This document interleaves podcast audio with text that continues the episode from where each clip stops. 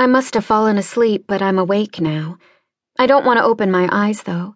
I want to go back to sleep. I want to dream nice dreams and forget everything else. It's easy right now because Ethan is here with me.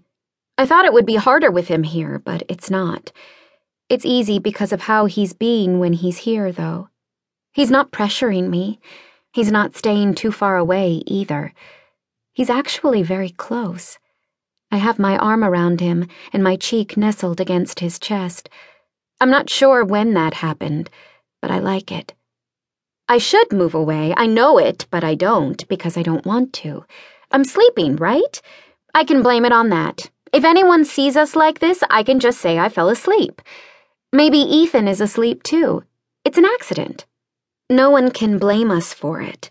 No one can judge us for this. Has she woken up yet? My mom asks. Oh my god, she's in my room? She can see me? I clench my eyes shut even harder and try to go back to sleep. If she knows I'm awake, I'll have to move away from him.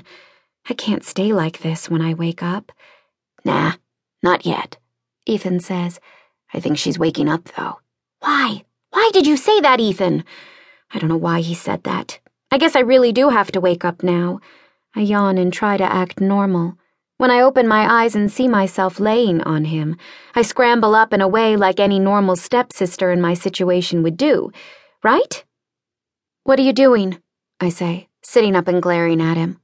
I try to sound properly indignant, but I'm pretty sure everything I just said sounds fake. Maybe I should have taken acting classes sometime. Life seems easier if you can pretend you're something else. Hey, look, you're the one who fell asleep on me, he says. I was just trying to be nice. You? I ask, rolling my eyes at him. Nice? Since when has that ever happened?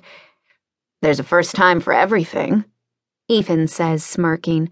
Don't get used to it, though. You're sick. That's the only reason. Oh, right. I'm supposed to be sick. I kind of am sick. I still don't know how to deal with what I'm dealing with, but my head is a lot clearer now that I've taken a nap. I don't feel as stressed or hurt as I did before. I know I should. I will soon enough, but right now I don't. What are you doing in here, Mom? I ask, turning to her. I brought you soup, she says. Some for you and some for Ethan. I thought it might help you feel better.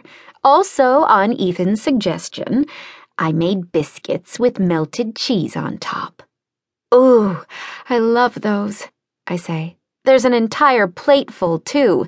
They're really good, and I like them with soup since you can cut them in half and dip them in. The melted cheese just makes them better. Sounds like you're feeling a little better then? My mom asks. Are you hungry? I nod. A little better. I'm hungry. How long was I sleeping? Oh, a couple hours, I'd say. Right, Ethan? Yeah, something like that he says, shrugging.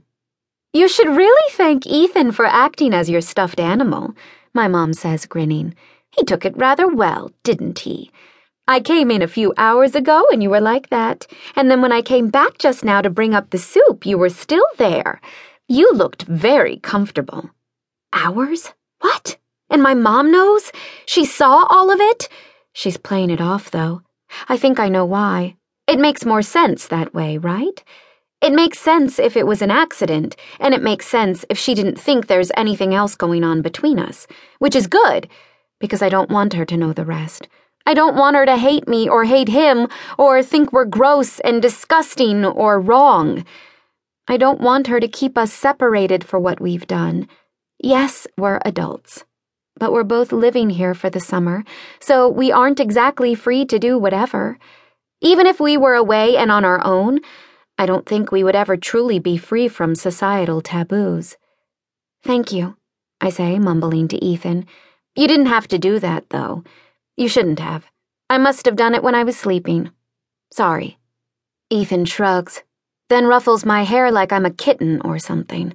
I bristle and act accordingly, pretending to hiss at him. He grins, and I laugh. My mother smiles at us. Glad to see you two are getting along better, my mom says. I was hoping you'd both see the light someday.